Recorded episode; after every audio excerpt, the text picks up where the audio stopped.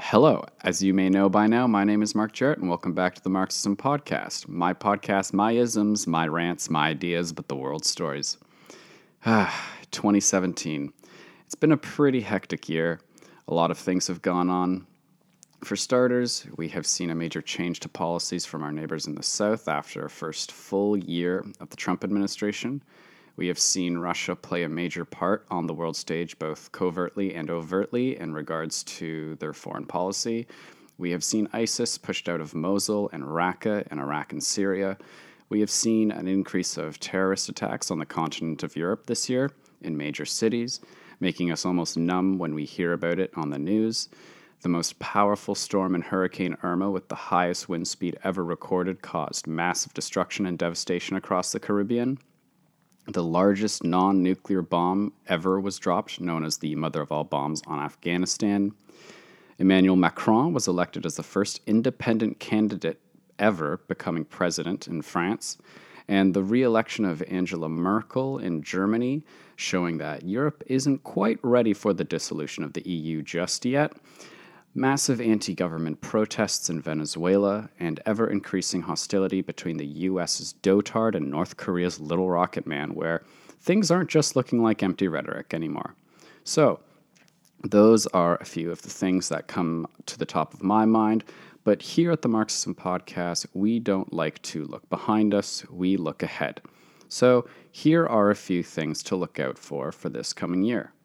First off, I'm going to start with the Middle East. As everybody knows by now, ISIS took over large swaths of Iraq and Syria in 2014 and in 2017. They were driven out of their strongholds from the capital city of the so called Caliphate in Raqqa in Syria and out of Mosul in Iraq. Now that the Syrian civil war is winding down with Russia having withdrawn from Syria, basically comes the next phase of nation building, and this goes for Iraq as well. Of course, these countries cannot rebuild on their own and will depend on foreign funding to do so. So, what is this going to look like?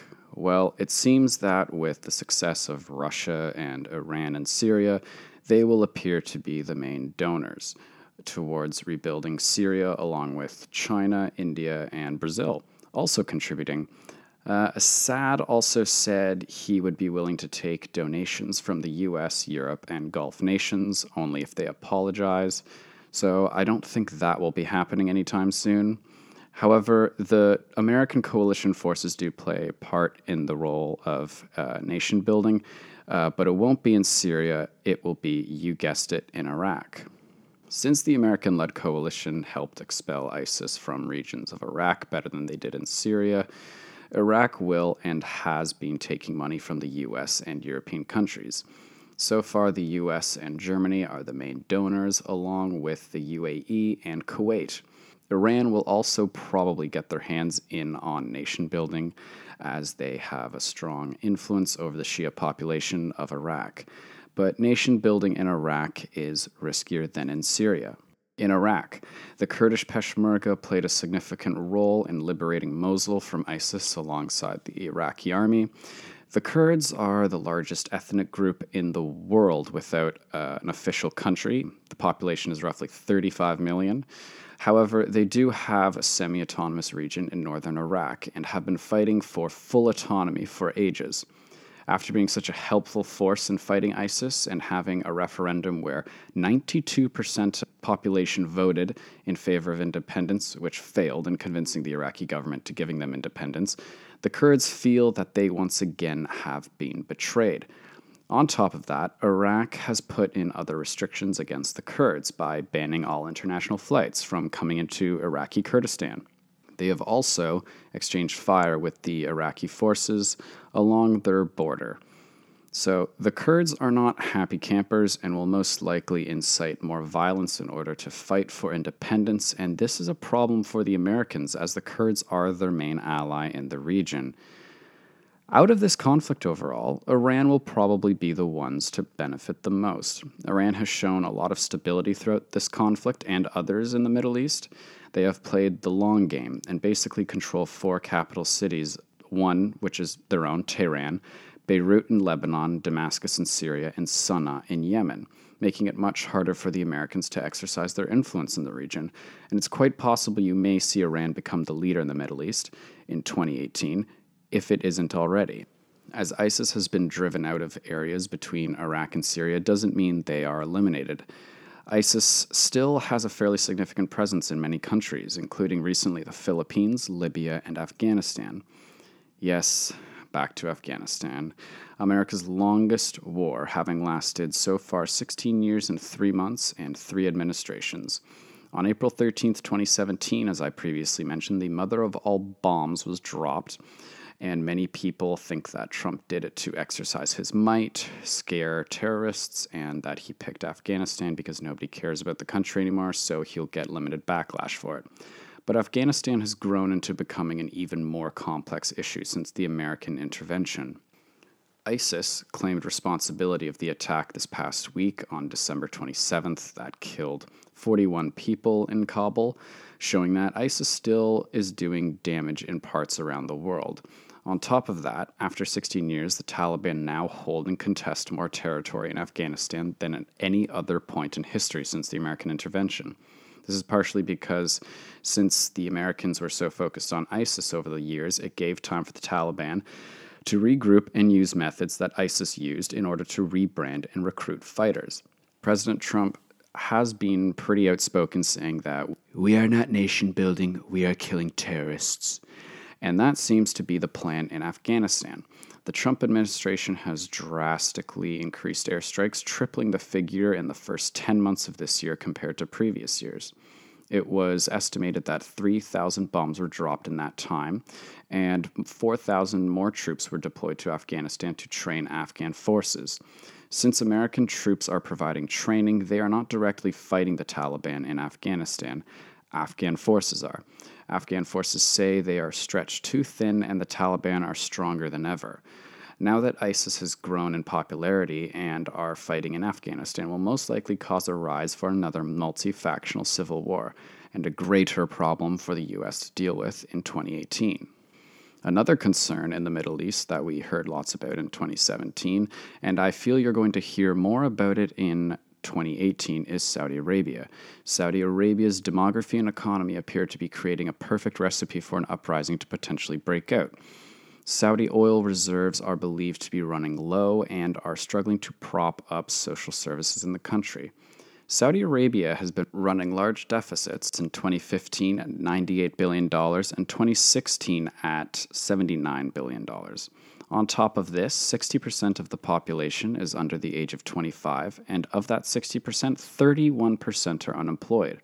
These statistics show that a volatile economy and a frustrated younger population that makes up the majority of a country has the potential to create a perfect storm if things do not change. Saudi Arabia is one of the major heavyweights in the Middle East and has been stirring up trouble bullying other countries. As an example that I have already spoken about in a previous episode on Yemen, Saudi Arabia has been carrying out an extremely aggressive bombing campaign in Yemen where many of their targets tend to be civilian targets. However, Yemen isn't the only country Saudi Arabia has been pushing around. Earlier this year, Saudi Arabia cut diplomatic ties with Qatar which was believed to be a distraction from issues going on inside their country. Saudi Arabia, along with the UAE, Bahrain, and Egypt, cut ties with Qatar, claiming that they were funding Islamic terrorism. Oh, sorry, I meant to say radical Islamic terrorism. Saudi Arabia claiming another country of funding Islamic terrorism. Does anyone hear the crickets chirping in the background here? But this is a pretty reckless move, acting as they are on the Arabian Peninsula, since these countries are American allies, and if they're not really united, it could send a message of instability to their foe in Iran. So, with all these things that Saudi Arabia are getting their hands on in 2017, who the hell knows what other trouble they may stir up in the region in 2018? On top of that, this year the Saudi defense minister and deputy crown prince Mohammed bin Salman arrested roughly 40 officials and princes in the House of Saud for bribery and money laundering and has frozen around 2,000 domestic bank accounts. This was a pretty bold move as it sent the message that bin Salman is looking to take over power. It also sends the message that if he's willing to arrest the elites of his country, you can bet he will wreak havoc if there is any type of uprising from the rest of the population. However, when you detain the elites in a five star Ritz Carlton and you use it as a jail, I mean, come on, that's not the most firm way to terrorize people, is it? It's a pretty far cry from a gulag. This move is believed to create reform in the country by diversifying the Saudi economy away from oil, expanding trade, loosening restrictions on entertainment, and improving employment. In fact, by giving the population certain freedoms that they hadn't had before, may actually prevent an uprising from happening. For instance, one of the big moves that will be happening in 2018 is allowing women to drive in the country. That's right. On June 24th, 2018, women will be allowed to drive in the Kingdom of Saudi Arabia. It will be very interesting to see what other societal changes may happen in Saudi Arabia in the coming year. All right, Moving along now, quick switch from the Middle East, we are hopping over to the Asia Pacific region. Another major concern in 2018, which was a major concern in 2017, and to be quite frank, has always been a major concern, is North Korea. According to the American Secretary of State Rex Tillerson, that the policy of strategic patience is over, sanctions have been put on North Korea, anti missile defense systems have gone over to South Korea and will most likely be sold to Japan as well, and as a result, there are more nuclear missile tests being done by the North. This sort of thing has always gone on, but to a lesser extent in the past. But it appears that more pressure has been put on by the Trump administration towards surrounding countries. For instance, China North Korea's largest trading partner was supposed to play the biggest role in containing North Korea by hitting them with heavy sanctions. But this past week, South Korea seized an oil ship that was believed to be heading to North Korea, which basically hints at the fact that they are still supporting the North using illicit methods to do so, and in a way, I don't blame them.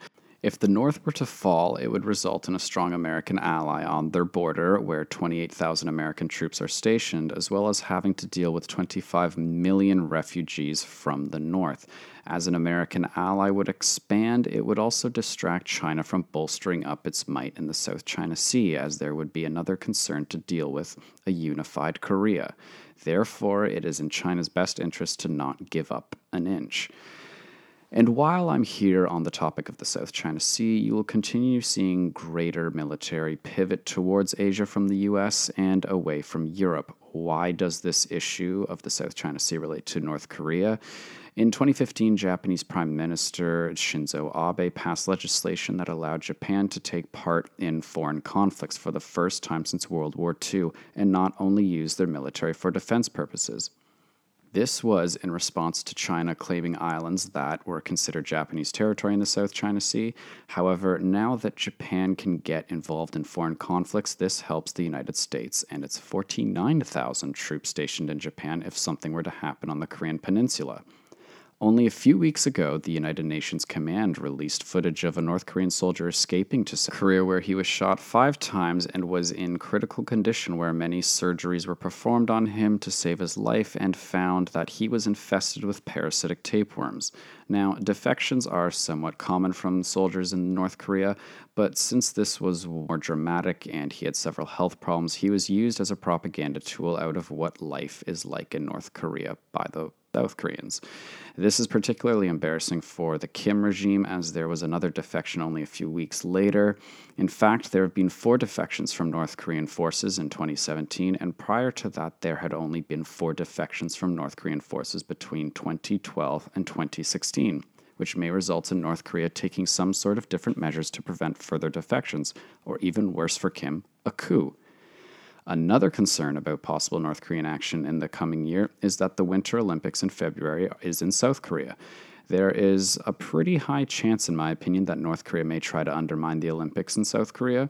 For instance, when Seoul had the Summer Olympics in 1988, in 1987, North Korean agents planted bombs on a Korean airliner, which killed 115 passengers in order to deter people from going to Seoul for the Olympics.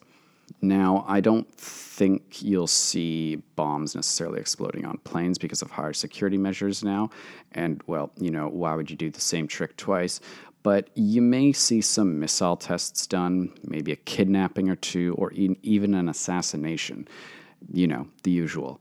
But most importantly, when it comes to this year's Winter Olympics, the Trump tweets in the direction of Little Rocket Man, or who I like to call the Korean Jabba the Hutt, is going to be top notch insults. So get ready because he's going to be throwing some serious fire and fury, and it's going to be huge. And I don't know how true this is, but I recently read that Russia would like to act as a mediator for the US North Korea talks in order to ease tensions. What makes Russia want to be on the forefront of this? I don't know, and I don't know if anyone really does. Who knows if that will happen or not, but in general, these are things involving North Korea to be looked out for in 2018. On the topic of Russia, the 2018 World Cup will be taking place. It is estimated that it will cost $20 billion to host after the criticism Russia received from the Sochi Olympics, and despite high security, they still managed to run their state sponsored doping program, and who knows what accusations may arise and what will unravel as a result of this World Cup. In other news for 2018, a few more stories, and these are shorter. Ireland plans on holding a referendum in the summer on ending its ban on abortion. Since there was a lot of success on the Yes campaign to legalize gay marriage in 2015, I'm sure that the ban on abortion will be lifted in the country. Well, Catholicism, it looks like you had a good run trying to dominate the Emerald Isle, but, you know, doesn't last. Zimbabwe will be having their first election in a post Mugabe era, which will be interesting to see how that unfolds. Hopefully, it's relatively a peaceful transition, but historically in Africa, it doesn't usually go that way after dictatorial rule. On the topic of elections, fellow NAFTA member in Mexico is having an election, and since a new leader will be elected as Peña Nieto is constitutionally not allowed to run for a second term, I still doubt that they are going to be paying for the wall DJ Trump hopes to build. On the topic of Latin America, the next G20 will be taking place for the first time in South America in Buenos Aires, Argentina. South America is definitely going to be something to keep an eye on. Looking at what has been happening in Venezuela, recently the government said in a few days they will be launching a new oil backed cryptocurrency.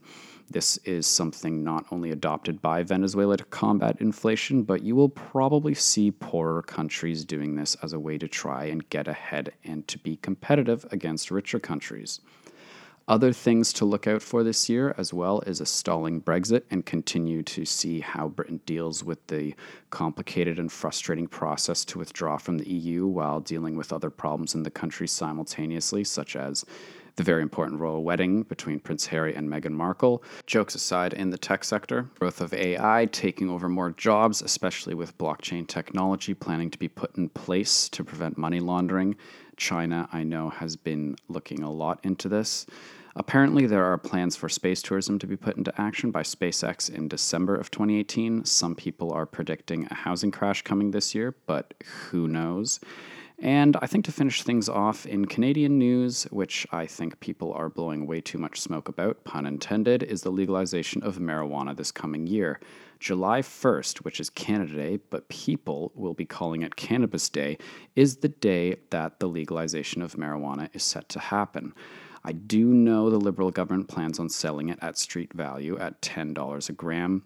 No surprises there. In other exciting news in Canada, in September, Health Canada plans on banning artificial trans fats from food being sold in the country. So, Tim Hortons will probably be losing business. All right, and on that note, I'm going to finish up this scattered episode. These are the things I think will be in the media in 2018 and things to keep in mind for the new year. So, this has been the Marxism Podcast. I hope you enjoyed this episode and this year. Be sure to check me out on iTunes, Facebook, Twitter, and others. Like, rate, share, and subscribe when you can. And 2017, I am out of here and see you in the new year.